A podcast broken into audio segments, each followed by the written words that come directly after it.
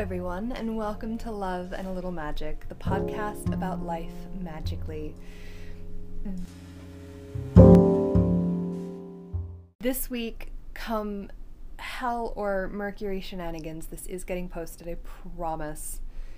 Last week, I was so excited to tell you guys that you can now watch this podcast on YouTube. I started a brand new channel aside from my more established channel, which is my more academic essays and work on tarot, astrology, you know, um, also the talk show that my husband and I run out of our living room.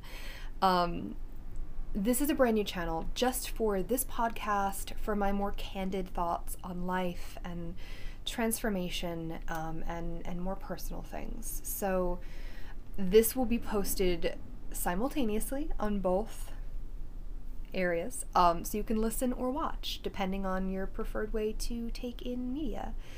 But I was so excited about it, and then as I was recording, my audio software, which I've used for like two years, crashed like three times, which has never happened to me and my camera ran out of battery and then the memory card lost my footage and my light decided to become a disco. It was one thing after another. And that's when i remembered that this mercury retrograde is happening in aquarius. So buckle in.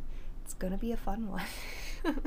But regardless no matter what happens this week this is getting posted. And i'm actually a little bit glad that last week didn't work out so that i can talk about this. Because it all ties together. Um, you know we're in january now. We're in mid-january. And i'm starting to see a lot of people kind of fall into the disillusionment period of resolutions where the transformation that was so big and shiny and bright before is no longer looking too fun. Um, and that's because we don't live in a vacuum and life continues to happen. And we can have the best intentions, and then our efforts just seem to get derailed because work picked up and things got busy and it's not as easy to do the thing that you said you were going to do every day or you know lean into the attitudes that you said you were going to adopt because well everyone else's attitude still seems to suck doesn't it? Um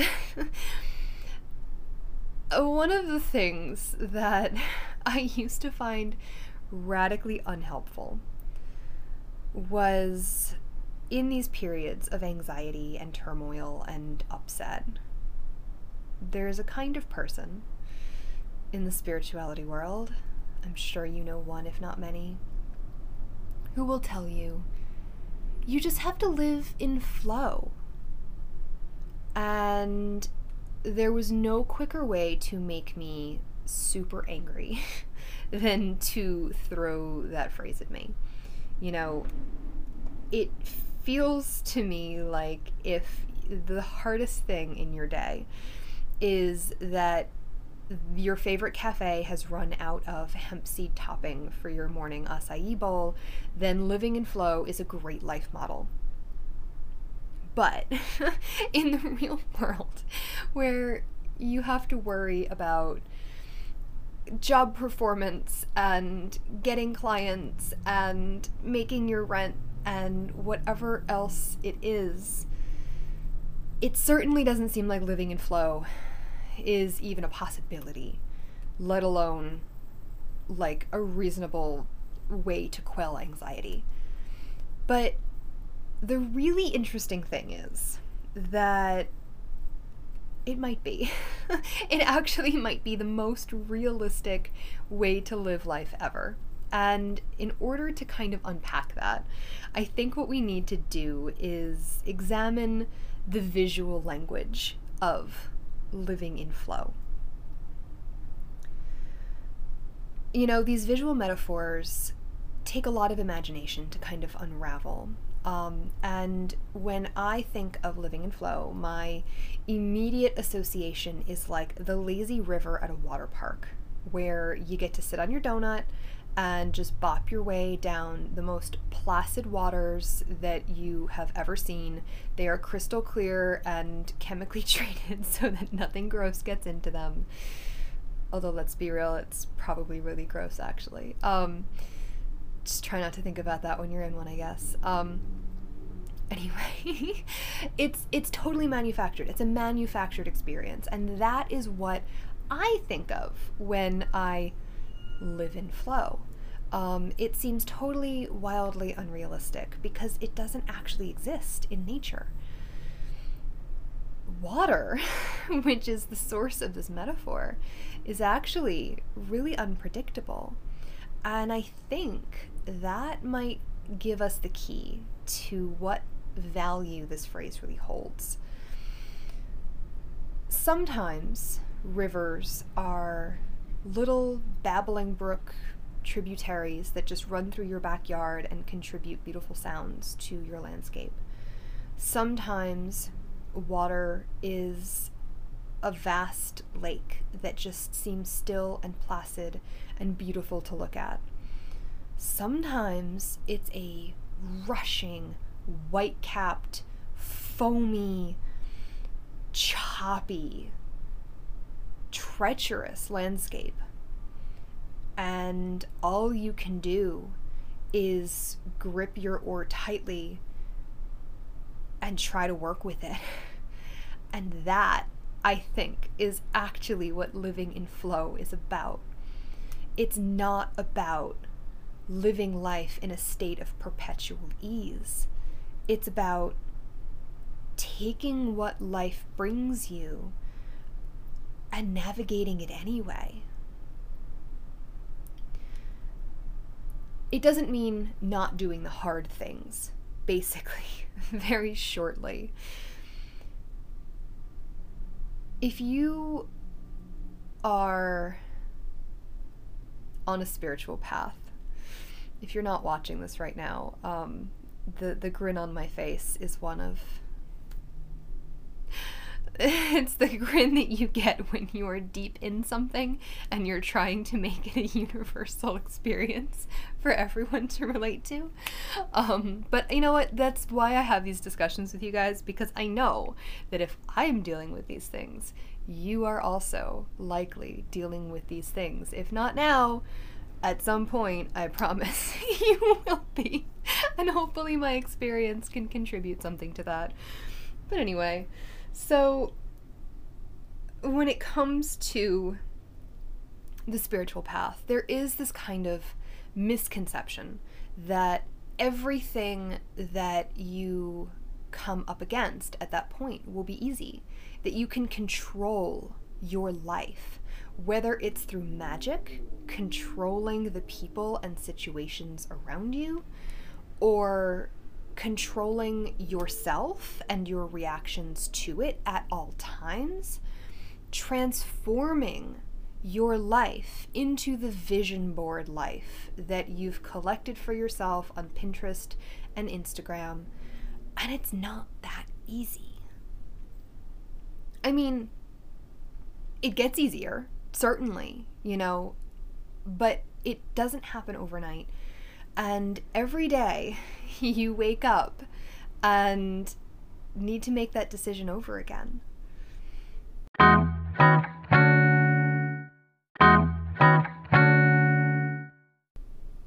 I was pushed to this point probably three years ago where I was asked to step up and flow differently. I've lived a lot of my life under the same delusion that I criticize um, a lot of people for.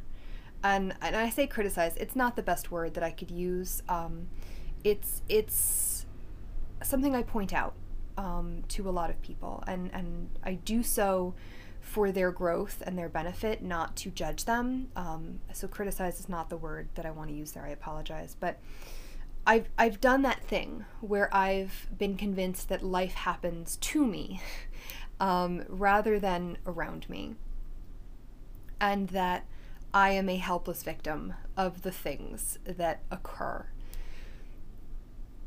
It did not benefit me. But it took me, oh boy, the better part of a quarter century to give up. It's hard. It is hard to break these mental habits. And just because I eventually was able to accept that life doesn't happen to me and that I am an active participant in my own reality, which is ultimately, I believe, the source of magic, it still took me a while to understand that that life that was happening around me and the situations and the people that came with it was part of the flow that everybody talks about. It doesn't make things instantly easy. And in fact, spirituality will ask you to face some of the hardest things that you could possibly imagine. The most transformational experiences are the ones that feel instantly in the moment like the grossest, yuckiest, most detestable things that you'll ever encounter. So, about three years ago, I was facing a health crisis, of which I've faced so many, um, and I recognize at this point that health crises are one of my personal uh, tells as far as your life's not working for you and you need to change something. So, I was pushed to this point, and I was asked to do some really hard work to make my life what I wanted it to be, to actually grip that oar and navigate the waters that I was on. And I resisted because it was hard. And certainly, if it's hard, then it's not living in flow, right? if you're living in flow, things are easy, things are placid. You sit on your donut and you wade down the river. And it took me another three years to realize that's not what that means. We're often pushed towards what is difficult. The river gets rough. It isn't always placid and just because it's rough doesn't mean you've done something wrong, that you've chosen the wrong path, that you have, you know, done something that's not working for you. I mean, maybe you have. Maybe there's a lot that's not working for you, but it likely didn't get you to those rough waters. They happened on their own. That's how water is. It's the nature of water metaphysically, we could talk about water as, um, you know, this divine feminine force. And as such, it's also a force of chaos. You know, in so many ancient religions and societies, the world was born of chaos. Um, if you've read my work um, on Medium and, you know, my Substack, um, you'll know that I am a big fan of Babylonian mythology. It's one of the things I find myself turning to again and again and again. And in that pantheon, Tiamat was the divine feminine chaos. Um, she's represented by saltwater oceans. Um, and she is the birthplace of everything which came after. Her bones went on to create landscapes and creatures and she continues to regenerate in this spiritual way, not necessarily as an entity, but as that life giving water, um, which later actually became another life giving water. And this is such a much more complicated story than we can really cover here. Um, but it was one dynasty of chaos that gave way to a dynasty of order and another and another and another. That water continued to transform. And it's important to remember that when navigating life's waters. That which is chaos can eventually become the birth spring of a beautiful new order, of a dynasty of magic and intuition, um, which is exactly what the waters of Tiamat later became. I'll link actually um, in the description to an article that I wrote on something very similar describing this this watery transformation, um, and I'll likely end up writing about this again very soon. Um, in exactly this way, I've touched on this in in so many other topics. It's appropriate that we just experienced the Cancer new moon because Cancer is the energy that I think we can relate back to this primordial chaos from whence everything springs. Um, it's the unconscious. Living in flow actually means tuning into your subconscious and deciding to live much more consciously, to bring those things which you are feeling compelled into to light, to live in the manner in which you feel called, not necessarily reacting. Reaction is what happens when life happens to you. Flow requires you to be attentive, to be conscious, to be conscientious, and to consider who you are and actually maintain the integrity of your identity in choosing how to navigate those waters. Living in flow does not mean complete and total surrender. You have to surrender to the direction, but it doesn't mean you surrender your action, your identity. And in fact, I think this is one of the most liberating things you can experience. In my life, the more responsibility and the more stressful I have allowed my life to become on the surface, the more grounded I feel in my identity the more sure I am of the choices that I make and the way that I navigate things. Even though I could look at my life and say, it's 2022, the world is insane, and I am 27 weeks pregnant and about to move to a brand new state with a mortgage that I don't necessarily have the fixed income to pay every single month and uh, my my my pets need things and I'm about to have a baby. I could say all of these things. Look, I sound insane on paper. But I'm not worried because I know myself and I know that I have the ability to navigate these waters. And I am going to do everything that is within my power to do to ensure that I come out on the other side. And so do my pets, and so does my baby.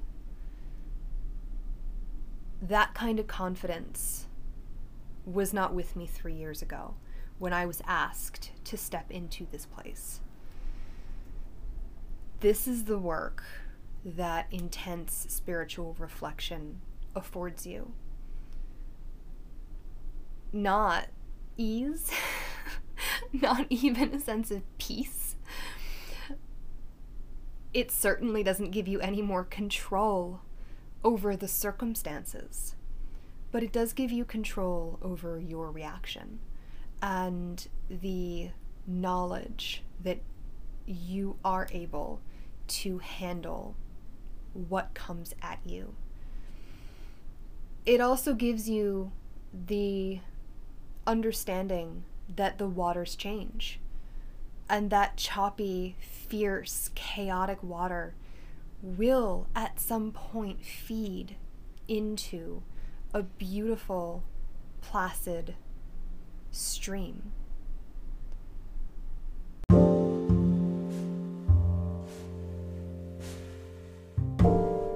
So that's where I'm at.